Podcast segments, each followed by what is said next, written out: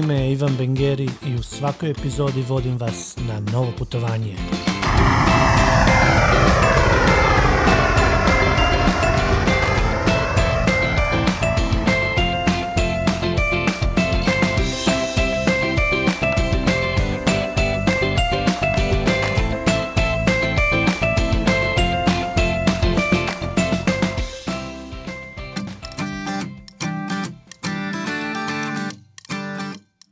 No dobro, možda vas u ovoj epizodi i ne vodim na pravo putovanje, no ipak pokušat ću dobiti odgovor na jedno vrlo aktualno pitanje.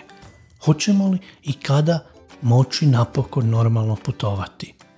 Nazvao sam Gorana Rihelja, vlasnika i urednika portala HR Turizam HR, koji svakodnevno prati ovu temu. Pozdrav Goran, čujemo se? Je, čujemo se, je pozdrav iz najsere grada u Europi. Vinkovaca. Tako je, Vinkovci. Dobro. Lijepi naši Vinkovci. Moram priznati da sam samo bio u prolazu, javit ću se. Moram to ispraviti. Obavezno, to je. Moramo, moramo poznati ovaj i lijepu našu. Imamo puno turističkih priča po cijeloj Hrvatskoj, osim na Jadranu svakako i kontinentu od unutrašnjosti Istre, Dalmatske Zagore, Lika, Gorski Kotar i naravno Slavonija, Međimurje, Zagorje, stvarno ima imamo šta ponuditi, šta ispričati, šta pokazati. Apsolutno se slažem, a možda smo zapostavljali to proteklih godina, ali nažalost ili u ovom slučaju na sreću 2020. nam je mnogima omogućila da upoznajemo Hrvatsku. Pa mislim da će sada kada se malo stabilizira cijela situacija, upravo fokus će biti na, na kontinentu i na ruralnom prostoru, ne samo Hrvatskoj, nego cijeloj Europi, pa tako i svijetu. I sad u stvari prilika, uvijek stalno govorimo, ono, kriza je prilika. U ovom slučaju je ovo prilika da se kontinent pozicionira, da se nametne, jer do sada nije bilo nekakve navike odlaska na kontinent, to je, imali smo nekakav godišnji odmor u dva tjedna, a vikend putovanja malo dalje od svog mjesta ili nekakvu, recimo Zagreba, Zagrebačku županiju ili malo dalje nismo imali nekakvu naviku i nije se kontinent nametnuo iz raznoraznih razloga. U principu sad je prilika te destinacije dobro isprezentiraju, dobro izbrandiraju, promoviraju konačnici u okvirima koje mogu. Krenimo mi na ono pitanje koje zanima i mene, mnoge ljude i koji prate moju stranicu na Facebooku. Hoćemo li ikada putovati kao nekada? Svi spominju novo normalno, mnogo toga se promijenilo. U 2020. malo se putovalo, iako neki putuju i sad. Što su tvoja predviđanja kad će se to možda vratiti na staro? Ako će se. Da, pa to je pitanje koje se svi pitaju koji radi u turizmu i niko nema pravi odgovor na to, naravno puno se jasno razmišlja i raspravlja o tim temama, a u principu ono, saznat ćemo to ove godine ili sljedeće godine, da li će, koje će se biti promjene u trendovima, e, očekivanjima turista i ponašanju turista ili ćemo se vratiti ono, za par godina na staro. Gledamo kroz povijest, ovaj, uvijek je lakše sa magarca na konja, ne obrnuto.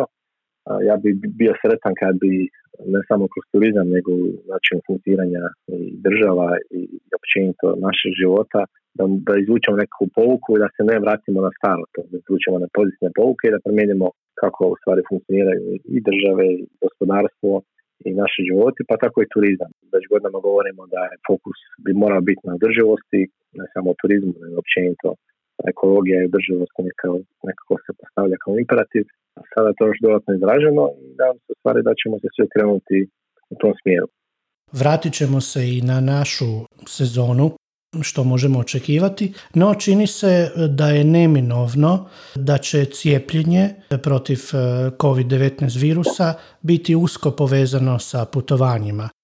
Da, a, pa a, baš evo danas je sastanak u OMVTO gdje u principu će se pokušati standardizirati ti neki protokoli i standardi na razine cijele Europe i svijeta. A, Vezano za koje putovnice, dosta se vodi rasprave a, da li degradiramo neke koji se nisu cijepili, pogotovo u ovom periodu gdje u stvari cijepivo još nije je krenulo, negdje brže nego sporije i naravno a, primarno se cijepi zdravstveni djelatnici, vojska, pa onda osobe koje su u rizičnoj skupini, tek će kasnije doći nekako recimo širo građanstvo. Ne?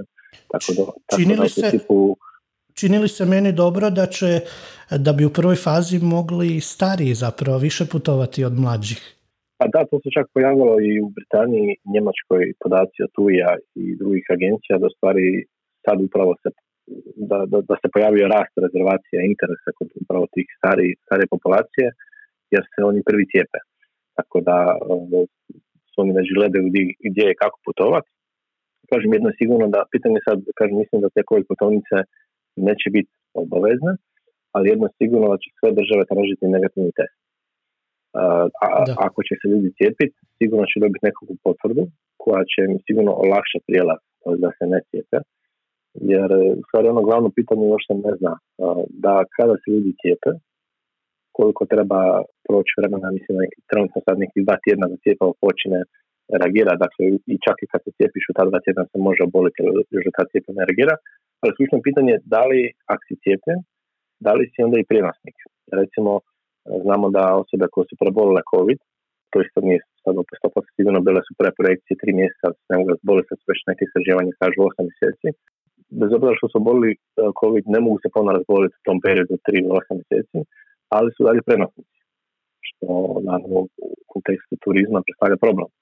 Jer e, ako imaš potvrdu da si prebolio i slobodno se krećeš, naravno ti ne znaš, ti se ne možeš razboliti, ali dalje prenosiš eventualno virus, pa to može uh, biti veliki problem. Tako u pitanju cijepiva za, sada, koliko ja pratio, pratimo na svaki dan sve moguće izvore, uh, ljudi koji se cijepe ne bi trebali biti i prenosnici u tome nakon dva, tri tjedna. To što treba naravno dodatno stražiti, to se rade razne istraživanja i istraživanja u spojama i tako dalje. A što se tiče putovanja, sigurno će sve države tražiti taj negativni, negativni test, ako se cijepite, definitivno ćete imati neku potvrdu koju ćete to dokazati i možete ući u druge države. Naravno, na razini Europe će biti standardi manje više standardizirani, tako da će vrijediti sve države u Europi, a van Europske unije svaka država sebe određuje pravila kako ulaziti i Da. Imaš li možda neki, recimo ako godinu ovu 2021. sad smo na samom početku, na polovici prvog mjeseca, neki scenarij za prvu polovicu i e, scenarij za drugu polovicu godine. Vjerujem, mnogi su nestrpljivi i htjeli bi barem da mogu slobodnije planirati možda od šestog mjeseca nadalje, kad dolaze i godišnji odbori, odmori i možda vrijeme za neka dalja putovanja. Vjerujem da će ipak u drugoj polovici sve ove informacije puno je nepoznanica i u medicini znamo nije uvijek 2 i 2 4, e, ali vjerujem, slažeš li se da će ipak druga polovica godine mnogo toga otkriti i ipak da ćemo biti malo mobilniji sa više informacija i znanja? Apsolutno, mislim čak i puno prije da ćemo već nekakav staviti da i, i trenutno stanje kako je, barem u Europi, a i svijetu isto, da će se do četvrtog mjeseca, znači do travnja, stvari e, puno, puno više znati. Do tada će, će se definirati svi standardi, protokoli vezano uz kontekst turizma u Europi i u svijetu kroz VTC, NDTO i tako dalje. Tada ćemo znati točne istraživanja, naravno bit će toplije vrijeme, bit će puno manje mogućnost znamo da poljeti na proće, da, bez obzira što se širi virus, ali puno sporije, a do tada će se već jako puno ljudi cijepiti. Trenutno je fokus svih država da ubrzaju uh, proces cijepljenja, da bi došle to nekakve imaginarne granice 80% cijepljenja građanstva i svakako treba osvrnuti se na, na turističke djelatnike da se oni cijepe pošto će to opet biti nekakva dodatni oni će biti u direktnom kontaktu sa gostima, tako da je dobro da se i oni cijepe. Ne? Tako da u četvrtom mjesecu bar ja očekujem da će biti svi ti protokoli, standardi univerzalni, da će se točno znati kako gdje se može putovati, koji su koraci, gdje, gdje se treba testirati, na kojim su po lokacijama, bit će puno nekako stabilnije cijela situacija i naravno kod cijepiva i svih tih informacija. Tako da prvi dio sad do prvog četvrtog neće biti nekih putovanja, onda se očekuje veliki val normalno putovanja su stvarno ljudi željni putovati i jednostavno se ono nekako recitirati i opustiti. Kako će se kasnije situacija razvijati, e, to je teško predviđati. Sigurno će biti ljetna sezona, a, a nakon ljeta bi se trebalo većina građana cijepiti i dobiti nekakvu procijepljenost od 70-80%, e onda će se vidjeti kako će to stvari reagirati na virus u konačnici. Ne? Ovo što pričaš da već u travnju bi se trebalo znati više i da bi trebale stvari krenuti na bolje, zapravo ide na ruku Hrvatskoj i našoj sezoni. Pa ide svakako da HTV i Ministarstvo turizma će uskoro, mislim, kroz mjesec dana čak i manje izbaciti svoj nekakav sigurnost, te nekakve protokole, iako su oni slađeni već sa, sa, sa Českom zdravstvenom turističkom organizacijom. I ono što je ključno, recimo, IATA, znači to je međunarodna organizacija koja kuplja avioprijevoznike iz naše luke, oni su prvi u svijetu stvari počeli dogovarati oko zajedničkih tih protokola i standarda, a znamo da je pokretanje, to aktivacija zračnog prometa imperativ za pokretanje globalnog turizma, pa tako i što se tiče nas kao Hrvatske kao destinacije i nas Hrvatske di putamo dalje. Oni su davno već e, posložili, a sad će to samo stvari definirati sa svim drugima, kažem do, do četvrtog mjeseca će se sigurno to sve jasno kristalno znati. Prvi su među ostalim uveli te brze testove za testiranje putnika, koji su se pokazali onako lila, pošto brzi testovi nisu dosta toliko sigurni da, da možemo pričati nekom globalnom turizmu, ali će se sigurno testirati svi putnici. Zračne kompanije su se dovoljile te standarde da u stvari imaju pojačali su te zdravstvenu sigurnost unutar aviona, promijenili su kako se kreće zrak unutar aviona, to se negdje više da. u kabinu, nego se ide od dozgo prema dolje, tako da se stvari eventualno čestice ne, ne pronose na drugo, na drugo sjedalo ispred ili iza. Dogovorili su beskontaktne rješenja vezano za registraciju i ulazak u avion i cijelu tu priču. uvode se pratni uređaj koji čiste prostor unutar zračnih luka. Po meni je to ono super jer će se oni dogovoriti i definirati sve protokola i to će funkcionirati sigurno jako, jako dobro. Hrvatska ima naravno tu prednost što smo autodestinacija, što smo unutar Europske unije, što smo blizu tih tržišta Italije, Austrije, e, Njemačke, Češke, Poljske, tako da ćemo sigurno imati puno bolju sezonu prošle godine. Sezona će dominirati svugdje, pa tako i kod nas sa neka lasnija ponuda, ali mislim da mhm. će sezona biti puno organiziranija nekako strukturirana, jer kažemo četvrtog mjeseca e, petu će već početi, ono znači se svi ti protokoli, prošli smo prošle godine tu katarzu koju svi, bili smo šta valja, što ne valja, nadam se da ćemo naučiti pouku i sve ono što nije valjalo implementirati na razini cijele, cijele Hrvatske i mislim da je to ključno tu ministarstvo ATZ striktno definiraju sve te protokole na razini cijele Hrvatske. Neke destinacije su se snašla bolje, neke su komunicirala bolje, neke lošije. E sad, mi kao država, jer je percepcija sigurnosti komunikacije će igrati apsolutno ključnu u ovom periodu, da bi uopće imali nekakvu sezonu. Mi moramo tu stvoriti tu percepciju sigurnosti da, da brinemo, da smo sigurni, da smo proveli sve moguće protokole, standarde i da oni nisu paušalni proizvod. Sve, gdje god dođemo u Hrvatsku, da oni drede da su ti standardi isti. Ok, koji je protokol, kome se javiti, u koju ambulantu, koji je broj telefona, koji su ti osobi i koji je ono cijeli protokol, da li postoje osiguranje, da li ne postoje osiguranje, šta se događa sa obitelji, to moramo sve jasno iskomunicirati, definirati da ne budeš u komunikaciji problema na terenu. Tako je. I ovi novi izazovi u turizmu, već si spomenuo i neke trendove nove, ali definitivno da će 2021. i godine nakon nje kristalizirati neke nove trendove koji su se brže razvili nego što se to možda i očekivalo. Spominjao si beskontaktno plaćanje, čitao sam kod tebe na portalu da recimo e, Francuzi putovat će manje u manje navrata, ali će ostajati duže. Koji su još ti neki trendovi, osim spominjali smo i kod Engleza, da će starija populacija, to je već je sad pokazala interes jer bit će cijepljeni, koji su još ti trendovi koje možemo očekivati? Recimo, hoće li možda pasti malo broj samostalno organiziranih putovanja? Hoće li ljudi biti opet možda više skloni putovanjima turističkim agencijama? Da, pa sad kažem, to sad se puno raspravlja, naravno vidjet ćemo to ove, to je najbolje sljedeće godine kakvi će se trendovi primiti i koji će biti zahtjevi za tržišta. Ono što se zna da će barem ove godine biti manje putovanja, da će putovati ljudi duže, da će tražiti nekakve e, ruralne smještaje, da se ne baš pitu nekakvim centrima, kuće za odmor će, će funkcionirati odlično kao što funkcionirala i tokom ove godine, to je prošle godine. Uh, vjerojatno, ja sam sigurno da će u Europi manje putovati na, na daleka putovanja, znači više putovanja uh-huh. unutar Europe, barem ove godine dok se to nekako ne stabilizira. Uh, naravno, pitanje i slijedi i nova ekonomska kriza, koliko ćemo ostaviti posljedica na budžete, to je jedna nova tema dugoročno. Ne? Digitalni nomadi su u fokusu da. i ti nekakvi poslovi, kako će se taj poslovni segment prilagoditi, da li će ostaviti na izbor ili će se prebaciti skroz, neki će se prebaciti skroz na kućni ured ili na virtualni ured, što bi naravno opet potaknulo putovanja i taj nekakav digitalni nomadski, nomadski život.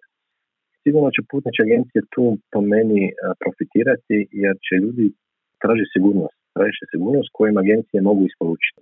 Agencije su nekako počele gubiti na, na značaju jer su prodavale smještaje. A danas gdje imamo Booking.com i sve moguće digitalne alate, stvarno ne treba agencija da nam riješi smještaj. Po meni je agencije se počele mijenjati u kontekstu da prodaju proizvode priče smještaj je apsolutno nebitan. Ove godine, kažem, čisto možemo gledati kroz sebe, kroz neko svoje iskustvo, ako ideš neku daleku destinaciju, to je drugu destinaciju sigurno ćeš e, više povjerenja imati u putničke agencije, pogotovo ako si već prije putovao s njima, imaš nekakvo iskustvo i one koje su relevantne, one ti ipak nude nekakvu organizaciju, stabilnost i potvrdu i brinu o tebi i znaju uopće di ideš i tako dalje, tako da će one sigurno tu barem uh, ove godine sigurno uskočiti i bit će ono u fokusu. Ne? Da, Isto plaćanje, apsolutno. Uh-huh. to je danas ono, imperativ, čak da plaća, ja sam prije. Ja mislim da mi kao mala država, mala u kontekstu budžeta za završavanje i tako dalje, bi morali biti puno kreativniji, proaktivniji, inovativni da bi se pozicionirali, da bi ne samo pratili nove turističke trendove, nego da pače da bi stvarali nove turističke trendove. Sad kad pričamo o tom beskontaktnom plaćanju, mislim da smo mi trebali iskoristiti situaciju, ako ne prije, ono definitivno sad, da stvarno vedemo, mi se borimo u Hrvatskoj da, da objasnimo ljudima da moramo kartice. Ne? Znači i dalje jedan veliki dio restorana na moru, naravno ne ovaj vrhunski, ali dobar dio restorana ne prima kartice. Po meni je to danas samo imperativ, ne samo kartice, nego je danas fokus na mobile pay, na plaćanje mobitela. I to ne samo ne samo restorani, neki bazički usluge, nego apsolutno sve što moguće u destinaciji. Zašto ne bi platio kao mobitelom? Zašto ne bi znamio veliku mobitelom?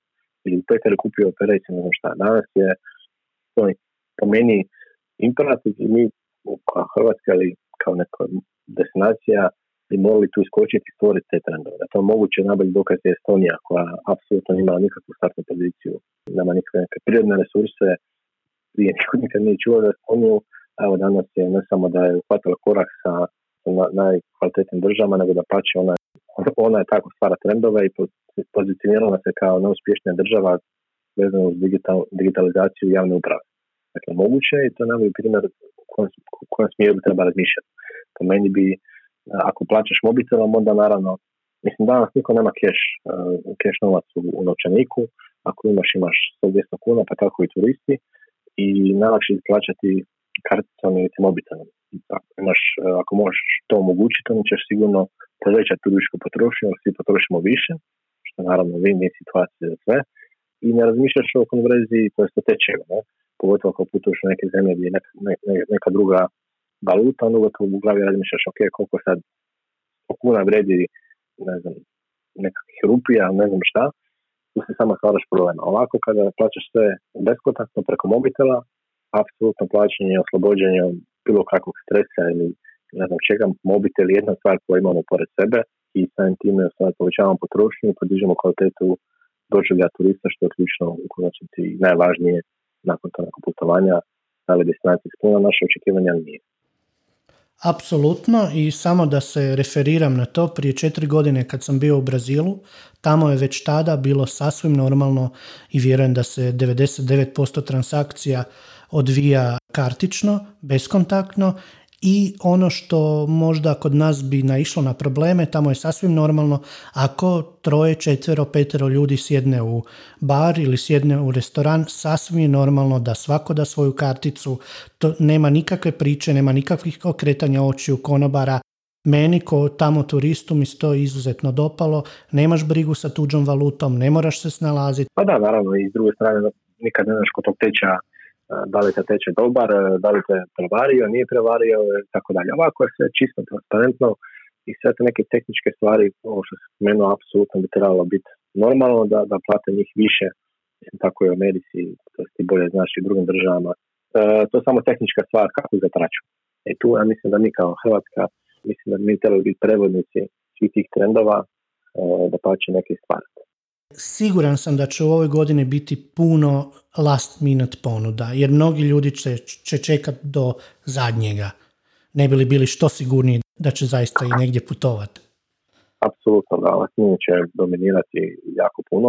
Ne isključivo kroz cijenu, nego jednostavno ne znam, svaka država ima drugačiju epidemiološku situaciju, ne znam da li će putovati, pa su dijeli voucheri, pa neki voucheri ne funkcioniraju, pa ne, pa su sad putničke agencije u problemu jer su novac dobile, pa su već distribuirale hotelima i drugim partnerima, pa oni nemaju novac vratiti vouchere, tako da dosta to se pokazalo komplicirano i teško, tako da tu se nekako gubi povjerenje ljudi vezano za, za te vouchere, iako je to po, po pravilima Europske unije i po pravilima Hrvatskog zakon garantira povrat novaca ili zamjenu tog iznosa za neko drugo putovanje sigurno svi želimo imati novac kod sebe na računu, nego sad čeka godinu dana, ako znaš što će biti za godinu dana. Tako da će taj last putovanja definitivno dominirati ove godine, a onda ćemo, kažem, ova godina će biti čudna, izvanredna kada je prošla, a narednih dvije, tri godine će se stvari stabilizirati i vidjeti u kojem smjeru će biti potražnja turista i promjene navika, a sukladno tome će se onda promijeniti cijeli turistički sektor. Naravno, uvijek je potražnja ona koja generira promjene, tržišna, tržišni proces koji je sasvim normalan, pa tako i turizam. Da, i neka su predviđanja da će se aviopromet koji je izuzetno bitan za turistička kretanja, da će se tek normalizirati možda od e, dvije do četiri godine. Pa da, ja mislim da će saopćenje za cijeli turistički sektor, da ćemo, znači od trenutka kada dođemo tu post-korona eru, da će trebati sigurno 3 do 5 godina da se turistički sektor oporavi, da bi došao na nekakvu razinu brojki koji, koji su bili prije korona. Ne smijemo zaboraviti da je naravno i ekonomska kriza i preslagivanje općenito na gospodarstvo na, cijeloj Europi i svijetu. Zračni promet će se isto trebati jako puno se pravi, pošto je dosta malih kompanija propala ili će propast. Naravno, bit, bit će pitanje cijena, da li će cijene karata porasti, jer su puno veći troškovi trenutno u kompanijama. Tako da vidjet ćemo. Ne znam, mislim da će se ono, naravno da u interesu pokrenuti što prije e, dići avione da bi se pokrenuo turizam, da bi aviokompanija počela generirati zaradu, ali će naravno prvo otvarati one linije koje, koje donose promet, koje donose profit. Tu ja mislim da mi baš ne stojimo dobro kao Hrvatska, ali to će se sve vidjeti stvari sad. Ono, potražnja će generirati otvaranje zračnih linija sigurno. Neće sigurno letiti na prazni, kao što se možda prije to mogli dopustiti u nekakvom ukupnom broju letova, pa se može dopustiti nekakve prazne hodove, u ovom slučaju neće biti praznih hodova i punit će se samo ako, to sletit će se samo ako se proda u. Kažem, oporavak će sigurno trajati isto 2-3 godine, 5 kao u cijelom sektoru, to je međusobno povezano, sad u kojem smjeru će se razvijati, kažem, ti novi trendovi, da Bože da se smirimo na, na više autentično iskustvo, na ono, spominjem da autentičan ključ, esencija samog turizma, da ljudi putu da je upoznali nov način kulturu življenja, fokusirat će se na sadržaj. Znači smještaj, hotel, soba, koja god bila, ona je svugdje ista, to neka standard, a svi stvari tražimo neka doživlja, vidjeti nešto, vidjeti doživjeti nešto novo. Ne može se više nuditi sunce i more, to je davno prošlo vrijeme i veseli, e, vesele svijetli primjeri koje i ja vidim, a vjerujem možda i ti imaš neku našu destinaciju za istaknuti koja je možda korak ispred drugih. A mislim da je sigurno istina to korak ispred svih. Oni su shvatili da jednostavno moraju ponudi sadržaj. I, naravno, tamo nije idealno, ali unutrašnjost Istra recimo se jako dobro razvijala za par godina i da su se pojavile i veliki interes za te kuće za odmor, gdje stvari ljudi će iznamiti luksuznu kuću za odmor četiri zvijezdice sa ili par obitelji i u stvari nije toliko važno naravno kupanje, nego u stvari doživi destinaciju i obilaziti više destinacija, pošto je tako i Istra u stvari kroz unutrašnjost gdje, gdje ideš tu se za pola sata 40 minuta naj, najviše iz bilo kojeg dijela. I to se pokazalo kao jako dobro jer upravo kroz to stvari ljudi bolje dožive destinaciju i u konačnici više novaca potroši. Što je win-win za sve. Dakle, turisti već odavno traže samo sunce more, žele doživjeti, žele vidjeti što više, mi im samo to trebamo ponuditi i lijepo pakirati kroz turističke proizvode. Dosta smo sad dotakli Hrvatsku, istaknuo se Istru kao dobar primjer. Čisto da spomenem, čitao sam neku procjenu da će vlasnici tih e, vila, luksuznih kuća za odmor zapravo e, ove godine mogu očekivati popunjenost iznad 95%. Da, apsolutno, da, apsolutno. Ovaj, one su čak bile za vreme, znači prošle godine su bile jako dobro popunjene. Po meni su kuće za odmor će biti konkurentnije nego hoteli su četiri zvjezdica. Da. Jer hoteli su nekakva masovnost, nekakva formalizacija, a ljudi koji idu u hotele četiri zvijezdica, oni ipak žele doživjeti. Mislim da će one biti, eh, čak i nevezano s COVID, naravno COVID je tu brzo taj proces, da će oni biti najtraženije u tom nekakvom srednjem segmentu, da će biti ono konkurentniji nego hoteli četiri zvijezdica. Sad naravno kako će se hoteli tu nametnuti i pozicionirati, eh, to ćemo vidjeti, ali inače turizam poznatka grana koja među prvima i najbrže prihvaća sve nove tehnološke trendove koje neće tržište, tako da će se brzo prilagoditi.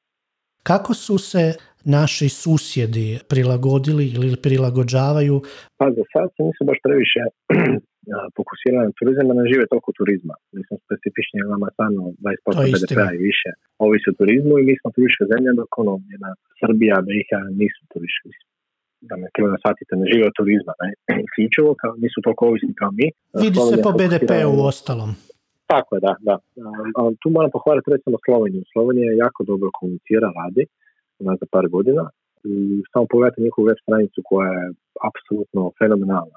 Tako jednostavna, a dajete toliko puno informacija, što više klikaš, što te više vodi u tu nekakvu dubinu, širinu priče i apsolutno je koncipirana po meni kao odličan, dobar, pozitivan case study kako jedna web stranica treba izgledati, da li nacionalno ili općenito nekakve destinacije. Ja mislim u 11. 12. mjesecu izbacili pozadine za Zoom razgovore i pošto naravno sad se virtualno fokusirano kroz te razne platforme, kao što je Zoom i tako dalje, i na tom izbacili su za cijeli turistički sektor, ovo iskoristili naše pozadine gdje promoviramo Sloveniju, i tam, super brza reakcija, u stvari praktično gdje se dodatno besplatno promoviraš i pozicioniraš. Ne? Tako da po meni on je jako dobro radi, da naravno on ima drugačiji turistički proizvod, njihov fokus nije na, na ljeto, nego više na kontinentalna zelena destinacija koja razvija toplice i tu ruralnu kontinentalnu ponudu jako, jako dobro, možemo sigurno puno naučiti od njih. Mislim da će nas prešiše za par godina u Sloveniji postoje tri firme, tri, tri tvrtke koje se bave proizvodnjom prirodnih bazena, to je biotopa. Uh-huh. Znači Slovenija je malo tržišta, postoje tri firme. Ako pričamo o razvoju kontinenta ruralnog prostora, prirodnije i logičnije da se tu razvijaju ti biotopi, znači prirodni bazeni, jer je jednostavno se uklapaju u okoliš, da budu ni klasični bazeni. Mi u Hrvatskoj nema niti jednu firmu koja se bavi time. To dovoljno govori o ozbiljnosti tržišta i kako se stvari razvijaju pametno i strateško u tom smjeru. Imaš li neke informacije ili saznanja putovanja, boravak na aerodromu još godinama neće biti kao što je to bilo nekada. Mislim da se maskice će nositi sigurno idućih dvije, tri godine, ako ne i duže. Da, što se tiče maska, one će sigurno ovaj, ostati još neko vrijeme u potrebi sad koliko dok ne riješimo virus, ne? jer čak i ako se vi probolili COVID, se cijepili i ne možete prenositi bolest zbog percepcije u masi, znači moramo se nositi maske. Ako jedna nosi, ona neće nositi drugi, neće nositi treći, nema problem. Tako da čak i zbog te same percepcije sigurnosti morat ćemo se nositi maske definitivno, bez obzira da li prenosimo uh, koronavirus ili ne. Što tiče zračnih uh, luka, oni, uh, kažemo, uvode biometrijske identifikaciju, neki čak nalažu QR kodove, u stvari digitalizirat će se cijeli taj pristup, kroz bezkontaktno ovaj, praćenje će se stvari preko mobitela ćete se skenirati, moćete ulaziti, prolaziti, e, dakle bez nekakvog direktnog kontakta sa nekakvim carnicima i tako dalje. I zdravstveni sigurnosni protokoli na međunarodno, na međunarodno putovanje će biti usklađeni, definitivno.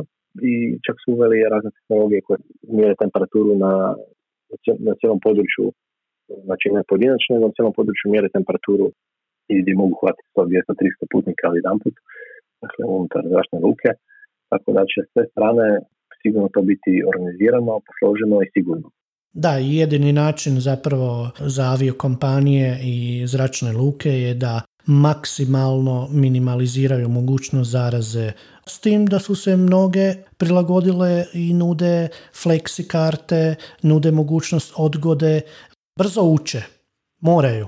Da, to, to funkcionira i funkcionira još dugo i u hotelima i agencijama svi, znači čak i Booking.com i Airbnb su uveli fleksibilnije to su mogućnost opezivanja i recimo ponudu za, za digitalne nomade za prije mjesec i pol Booking.com i Airbnb nisu imali opciju rezervacije smješta na mjesec ili duže.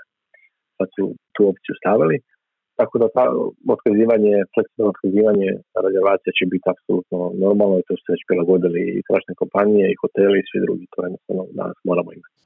Da, malo toga zapravo možemo znati.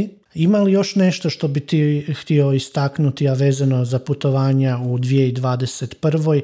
Nebitno da li se radi o Hrvatskoj ili možda nekim duljim putovanjima?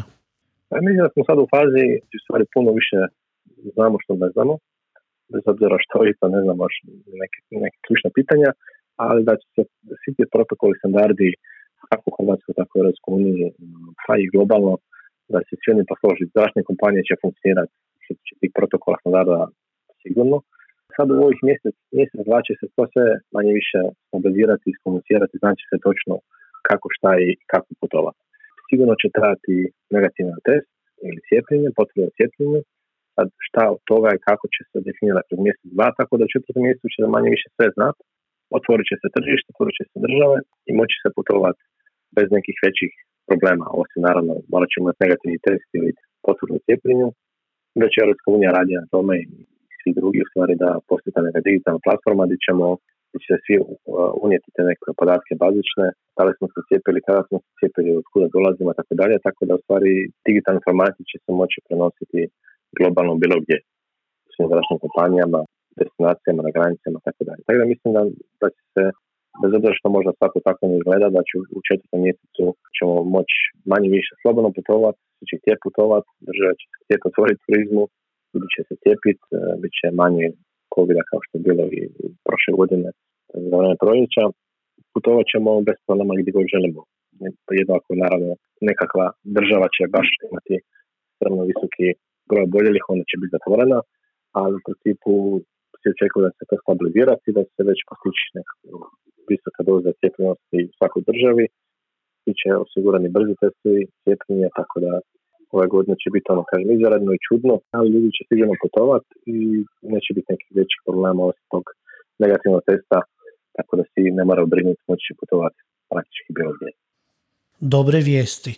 Vjerujem da bi to išlo i malo brže sve da nam se nije dogodio ovaj novi soj e, virusa. A da, ono, sad nisam te struke, ali ono, čitam stvarno jako puno, ne samo naše, nego strane medije, i konzultiram se sa, sa doktorima znanstvenicima, ono što se sad zna, da je novi soj osim ovog britanskog brže se širi, ali nije pasni, mislim da ovaj britanski soj se brže širi, ima neke veće posljedice, ali nije, nije toliko mutirao da bi ugrozio cijepljenje.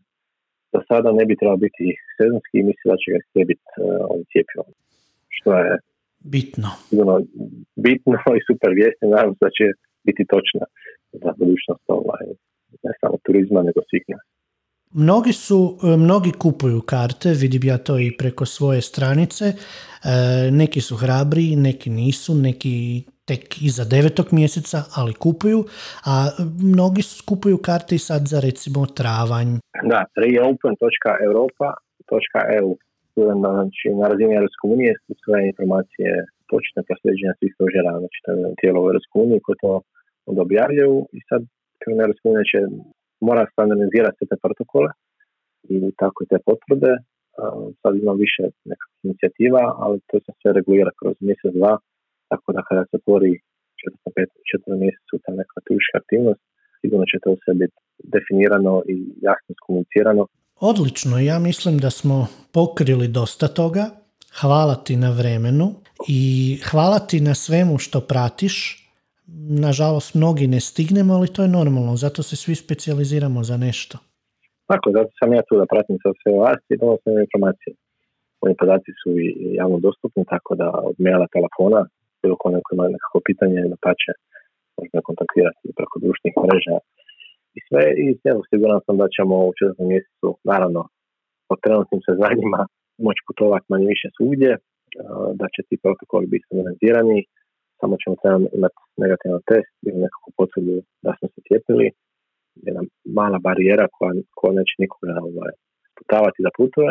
Tko želi? I možda ono, da, i ono možda savjeti, to sigurno svi ne znate, gdje god da putujete, doživite destinaciju sa lokalcima, pitate lokalce, lokalci najbolje znaju gdje, šta i kako i doživite tu lokalnu kulturu, način života, to nas ispunjuje, čini ljudima i stvari učimo od svih priča samim time potičete lokalnu ekonomiju, putovanje nas ispunjuju, nadahnjuju, možete doživjeti destinaciju ako punite lokacije i njihovom načinu kulturu života.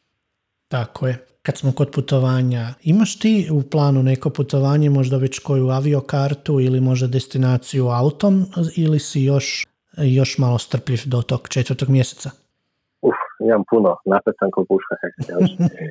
Svi smo. ovaj, da, točno ne znam, ne znam di, malo imam privatno ovaj, obiteljski drugačiju situaciju, pa moram jako paziti obitelji osobu koja je u kritičnom, kritičnoj skupini, pa moram paziti oko tih putovanja. Ali definitivno ću podovat ono prvo po Hrvatskoj, bit će i dalje istraživa Hrvatsku što više moguće, a u planu nije neka danje putovanja. Mislim, čak evo imam prijatelje koji su sad bili ovaj, čak iz Vinkovaca, oni su proboljeli koronu i cijela obitelj bili su na Zanzibaru prije mislim, dva tjedna. Dosta Hrvata je upravo sad bilo, ili da. je? Da, da. Kažem, nisu imali uopće nikakvih problema, nisu imali strah jer su probolili koronu, pa onda nisu bili opterećeni time. Gorane, puno ti hvala. Ja predlažem možda da napravimo kroz koji mjesec opet nešto slično jer vjerujem da će i situacija biti drugačija, nadam se povoljnija. Iako su ovo bile dobre vijesti generalno. Hvala vama i da pače, možemo se čuti uh, krajem trećeg mjeseca, da ćemo već biti sigurno pametniji i imat ćemo jasnu sliku, ali mislim da kažem sve te stvari koje smo sad spomenuli da će se stabilizirati, definirati i da ćemo jedno čekati četvrti, peti, peti mjesec da se otvore sve granice i da putamo slobodni kao ptice kao inače. Tako je, vjerujem da se svi tome veselimo. I evo za kraj možda poruka Reci.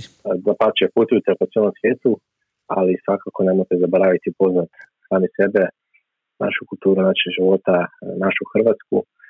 Dosta stvari nekako smo zanemarili nas same, ne poštujemo sami sebe, ali mislim da naša najveća prednost je ta naša autentičnost, raznolikost. Slavoni i Istrijani se međusobno ne razumiju ili Zagorci koliko imamo drugčiji način jezik, kulturu i glazbu i hranu i tako dalje. I putujte po Hrvatsku, poznate naše regije, definitivno svaka regija koju sam ja opišao grad ima nevjerojatne turističke priče koje nisu ili slabije ispričane i prezentirane, ali se svaki put oduševim šta sve imamo, što se možemo ponuditi i trebali ponuditi ne samo našim gostima i turistima. Pozivam se posebno na kontinent, da upoznate kontinent i sigurno sam da već sada, recimo u Slavoniji, možete sam dan oblaziti Slavoniju i da neće vam biti dosta, bez obzira na sve. Tako je poziv da upoznate i lijepo naš. Nemam ništa više za dodati. Hvala ti još jednom. Hvala tebi i slušateljima.